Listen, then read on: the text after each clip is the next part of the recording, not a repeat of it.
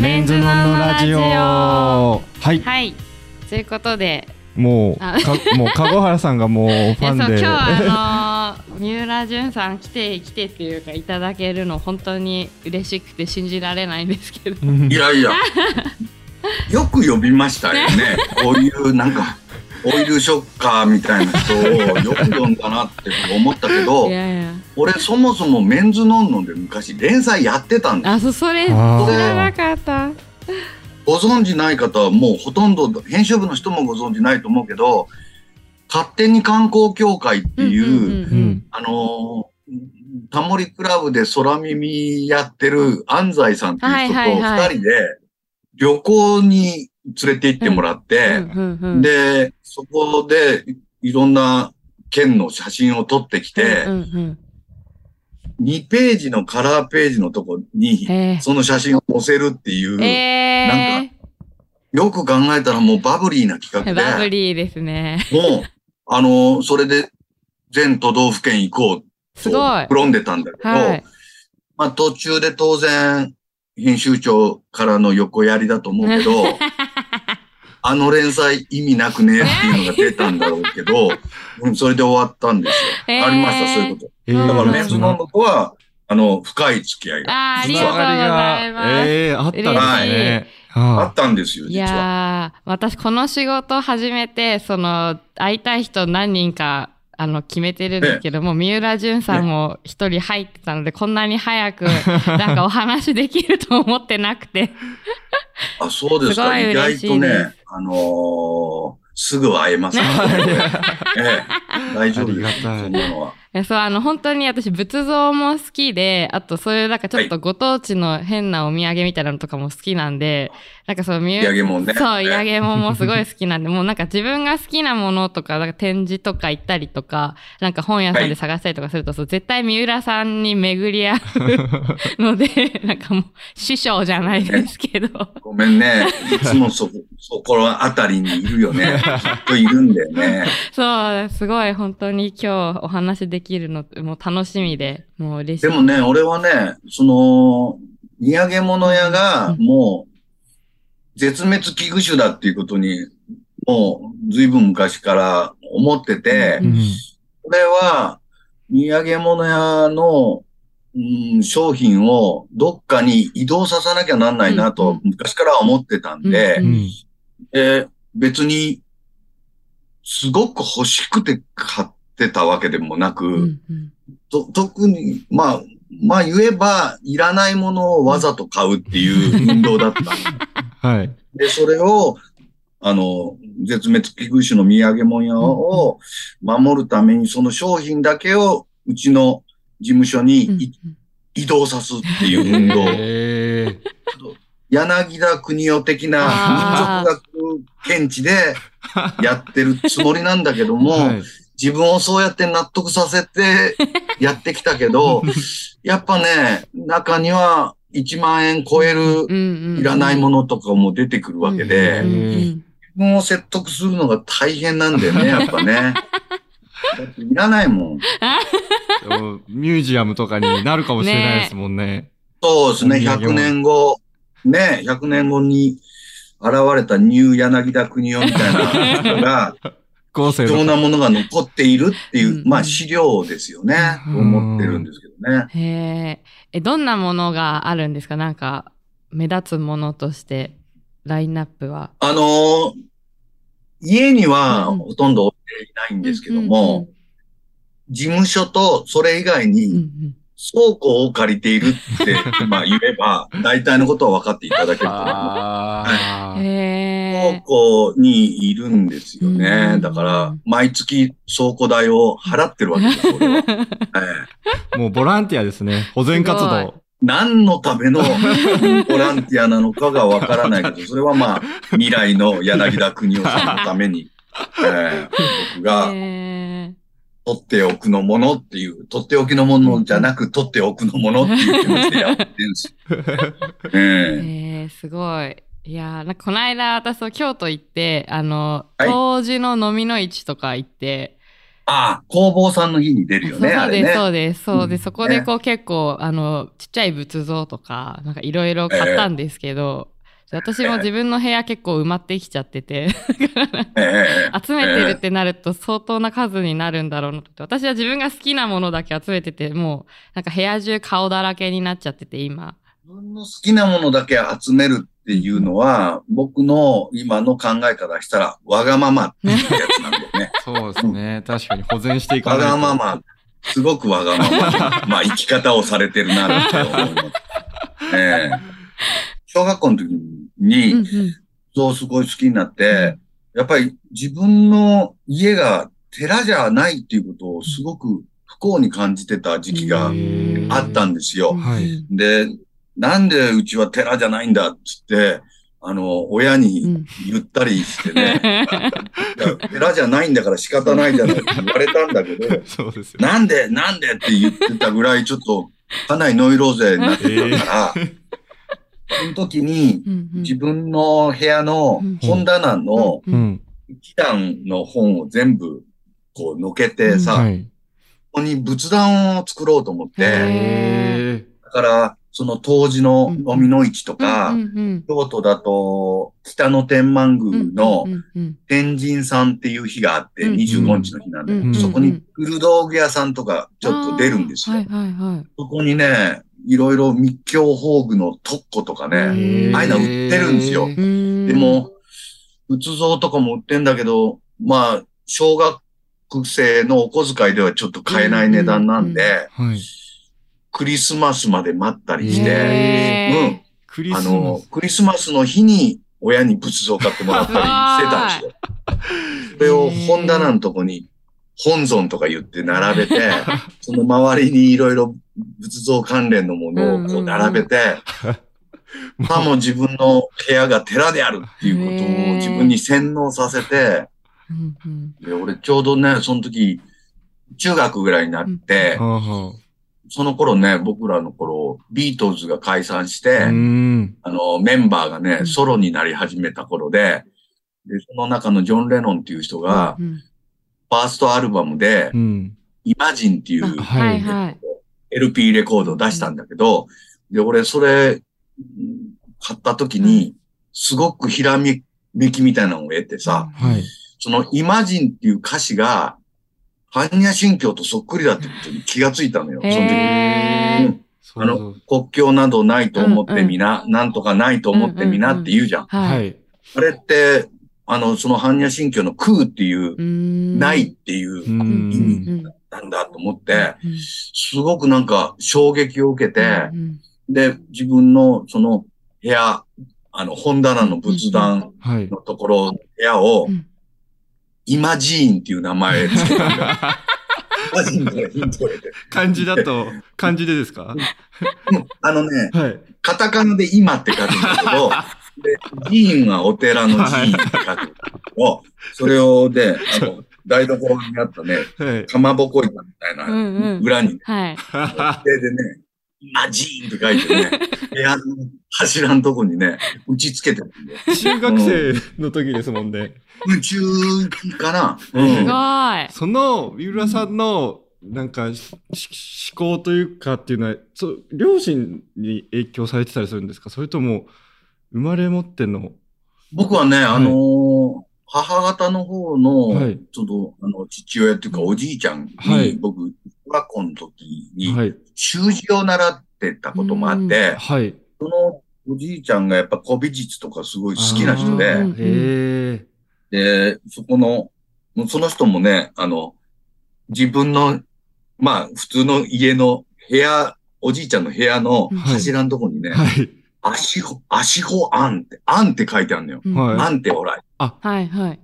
ちょっと粋な人が、あの、ちょっとなんか、あの、佇む部屋みたいな。はいはいはい。ああん、はい。足ほあんっていう、なんか、足の穂のようなあんって書いてあるのかな。うんはいなん。かそれを、なんか、どっかで拾ってきた流木みたいなやつにね、達筆な文字で、足ほあんって書いてあって、へえ。かっこいいなって、なんかすごい思ったんですよ。あでその時にね、おじいちゃんの部屋にはね、いっぱい本棚に、その古美術のうん本がいっぱい置いてあって、うんで俺、初めてね、はい。なんかの話してた時に、はい。うちのそのじいさんが、ドモンケンっていう人のね、はい。カメラマンの人いるんですけど、うんうんもうお亡くなりになってうん。随分経ちますけど、うん。その人のね、仏像写真集を俺に見せたんですよ。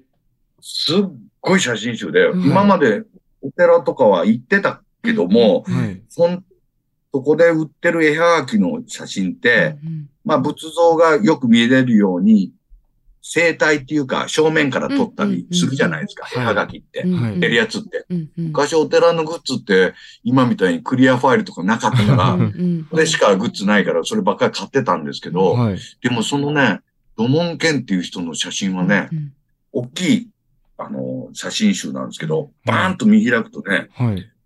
そそれこそ京都の当時のね、はいあのーあそこの、えっと、戸罰毘沙門天っていううん仏像いるんだけど、うんうんそこの顔じゃなくて、胸の甲冑を着てる、はいあの、四天王みたいな、はいはいはいそうなんですけど、甲冑の部分だけが2ページ見開きでドーンって映ってるんです。すごい。へえ。もうね仏像難問クイズみたいな状態なのよ。これは誰でしょう？どうん、この甲冑は誰でしょう？みたいな。へえ。なんかすっごいなっって思って、あ。その、やっぱりドアップっていうのに強烈ななんか印象を持って、小学校の時の1年生の時にあ。うん僕大好きになった怪獣っていうのがあって、はい。その時はね、ほんと怪獣ブームだって、あの、もうちょっとしたら、あと3年後ぐらいにウルトラマンとかが、あの、テレビで放映するようになるんですけど、それまでは、まだ映画だったんですけども、はい。もう小学校1年の時に親に連れてもらって、三大怪獣地球最最大の決戦っていううん映画があるんですよ。はいはい。その映画はね、あの、こんな話でいい？大丈夫でいいその映画ね、タイトルのとこにす。、はい。ドアップでね。あの金の鱗が映るんですよ。タイトル。で、それうをん、その土門剣の写真集をおじいちゃんに見せてもらったとき、それを思ったんですよ。あの、それね、その映画で初めてキングギドラっていう。怪獣が出る。新怪獣だったのよ、その時。うんだから、明かさないように、あああ、なるほど。正体を明かさないように、うんうん鱗のドアップのとこに、三大怪獣とかタイトルが出たり、出演者のテロップが出たりするのよあ。。はい。でかっこいいなと思って、はい。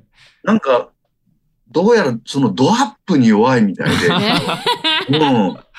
ドアップ。今でもなんか、あの、ドアップの写真が入った T シャツとか見つけると買っちゃうんだよね。で、もう二度と着れないみたいなドアップのやつさ、一回着たらもう印象ついちゃうようなやつ買っちゃうぐらいがあって、はい。うん。だから、なんかそういう要素もあって、仏像がどんどん好きになってきて、ねへー。そう、でもおじい様からの結構影響もある、うんあったん。ですね。ですね。おじいちゃんは大きかったんですけどね。はでもそうクリスマスに仏像って、ねもう全く宗教が クリスマスにぐちゃぐちゃい。そこのね、なんか、うん、宗教がもういろんな宗教があるっていうのがね、うんうんあの、混在してんのがいいなとは思ったけどね。うん。え、三浦さん全然関係ないんですけど、三浦さんがウルトラマンシリーズの中で一番好きな怪獣はどれですか好きなんですもん。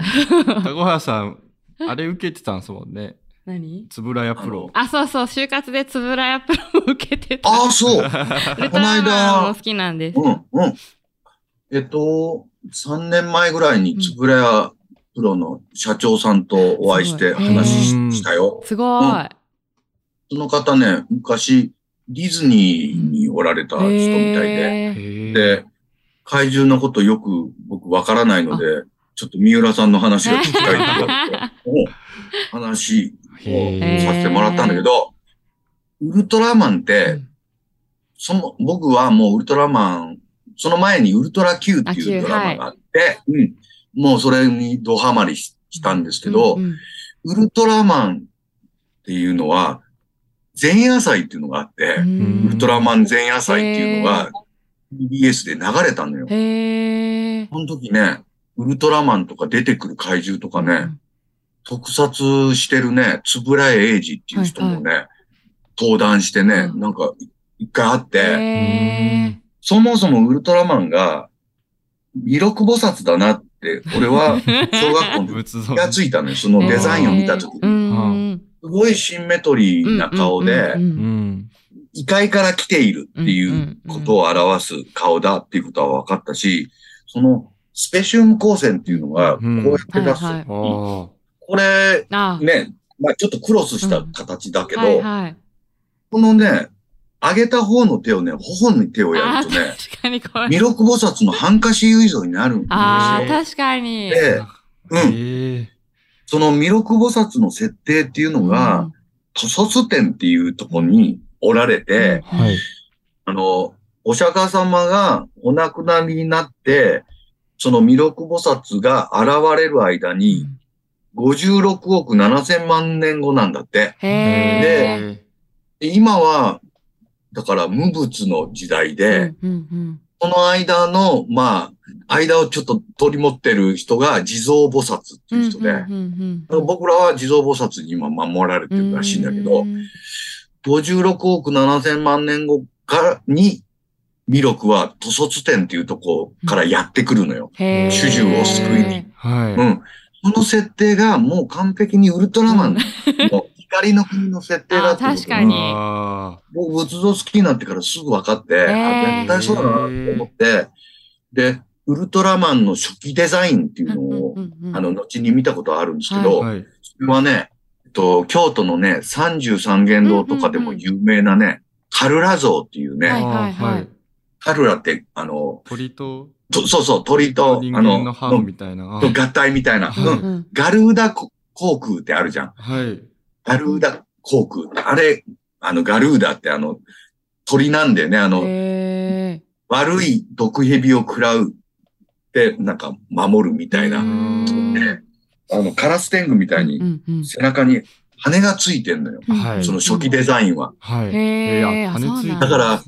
うん、ウルトラマンの初期デザインの段階で、もう仏像を意識していることは、もう、もう、はっきりしてたんですよ。これね、成田徹っていう人が、はいはいあの、デザインデザインしたんですけども、はで後にウルトラマンになって、うんうんで、僕、ウルトラマンが絶対弥勒菩薩だっていうことをね、まあ、後にもうほんとしつこくね、いろんなところで書いたりしてたら、はいうんどうやらその成田さんそれをご覧になったのか。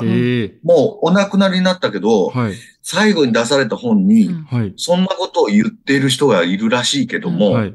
それは本当だって書いてあった。えー本当に出たんだ。やっぱり弥勒菩薩だったんですよ。ああ、すごいなと思って。へウルトラマンのデザインの元は仏だったんです。弥勒菩薩だったんですよ。え知らなかった。このウルトラマンっていう、あの、ウルトラっていうのは、あの、東京オリンピックの時にーさ、うんうん。前のだよ、はい。その、前の東京オリンピックの時に、ウルトラ C っていうさ、機械体操かなんかの技があってさ、うん。すごい技っていう意味でウルトラ C っていう言葉があって、はい。それでウルトラ Q になってウウルトラマンになったんだけどウルトラマンの元々のタイトルがベムラーっていうタイトルへえ そうだベムラー。だから、ようやく話を戻すけど、やっぱりベベムラーってそんなにウルトラ怪獣の中では人気はないんだけど。あ、ベベムラーはね、やっぱりちょっっと、うん、やっぱりちょっと思う、思うとこあって、ベムラーは入るな。へーすごい。ベムラーの背中がさ、はいボツボツになってるの知ってる、え、ちょっと、さ、一番最初のやつですよね、ペンムラーって。ベムラー、あのね、背中がボツボツになっててね、僕ね、ある日気がついたんだけど、それたまたま、あの、買ってきたゴーヤをね、はい。あの、なんか、あのースーパーでゴーヤ買ってきて、なんとなく床に置いたときに、なんか似てんなと思ったんだけど、ベムラー。これね、ベムラーの背中なんだよ。すっごい似てて、でもね、ウルトラマンがまだ開始された、放映された時って、はい沖縄返還してなかったのよ。ああ、はい、はい。で、ゴーヤなんていうのを見たことなかったの、俺ら。うーんで、で、後にゴーヤが来たんだけど、ウルトラマンの脚本を書いてた人うんの中に、金城さんああ、っていう金城さん、人がいて、はい。ウルトラセブンの、そうそう、よく書いてるでしょ？金城さん。金城さんって、その名前の通り沖縄の人でさ、沖縄の人だ。ひょっとしてベムラの何かヒントを与えたのはゴーヤへー。説のへーまんざら嘘じゃないんじゃないかと思ったんだよね。うん。えー、なんか三浦さん自分でそれにたどり着いていくのがすごい。いやいや妄想が。僕ね、昔から仮説ブームっていうのがあって、う ん自分の中で。仮説を立てるのがすごい好きで、へー。未だにね、千手観音は、実はあれ、木の精霊じゃないかって、この間思ってさ。千手観音っていっはいぱはいい。絵が出てるじゃないですか。観音変化のね、33変化する中の一つが千手観音で、うん。まあ変化してるけども、とりわけ、なんか、すごいじゃないですか。うんうんうんうん。あの、まあ、あの、通常の千手観音は、あの、二十何本っていう絵になってるけどうん。も、はいえっ、と、奈良の東照大寺とか、えー大阪の藤井寺のうんお寺とかの千手観音は本当に千本入ってるんですよ。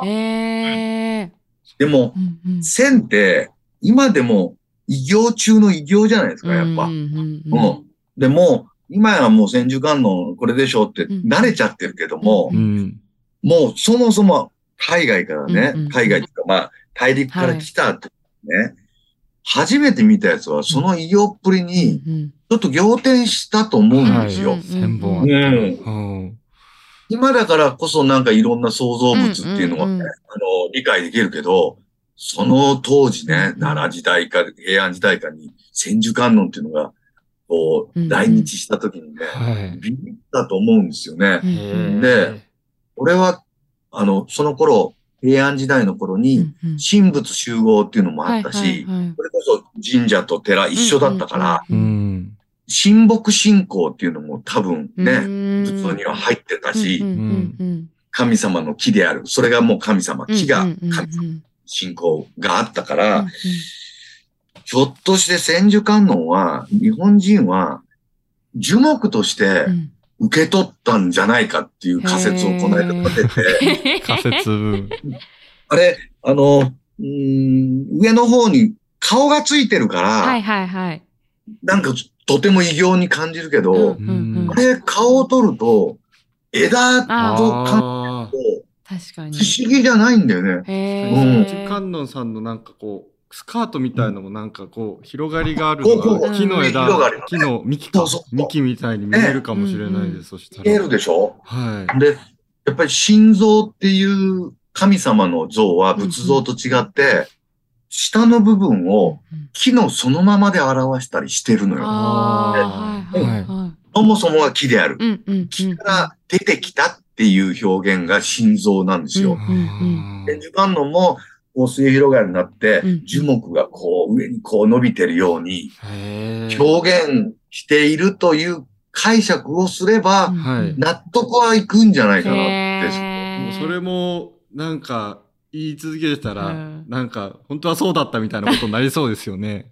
その、ウルトラマンの、この、それ考察それこそニュー柳田国夫がそういう説もあるっていう。うん、でも仮説を立てると、うん。あの、画然発すするじゃないですか、ね。人って。だから、それを証明がしたくてしょうがなくなるから、うんうんあ僕、いいですかこんな話してて。はい。ああの、俺、ゴムヘビを一時すっごい集めてた時あって、なんでですか？それもほら、あの、さっきおっしゃった土産物屋の、はいで。売ってるじゃないですか。はい、売ってますゴムヘビってね。。うんうん。で、俺らの小さい頃はもう当然売ってたんだけども、うんうんあと、お寺とか神社のお祭りの日とかの参道に出る出店にさ、ななんかいるんだよ、ゴムヘビっうんて。うんで、まあ、それはちょっとした食トイとして、こうやって、こう見せてね、人に、うわーとか驚かす、はいはいだと思ってたけど、うんはい。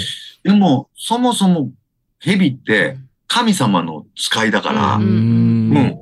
で、あと、釈迦が、その、悟りを開くときに、はい。あの、菩提樹のとこで悟ろうと思ってたときうんに、いろんな、こう、雨風とかがあったうんり、誘惑とかがいろいろあったときに、それを守るために、その、ナーガっていう蛇がさ。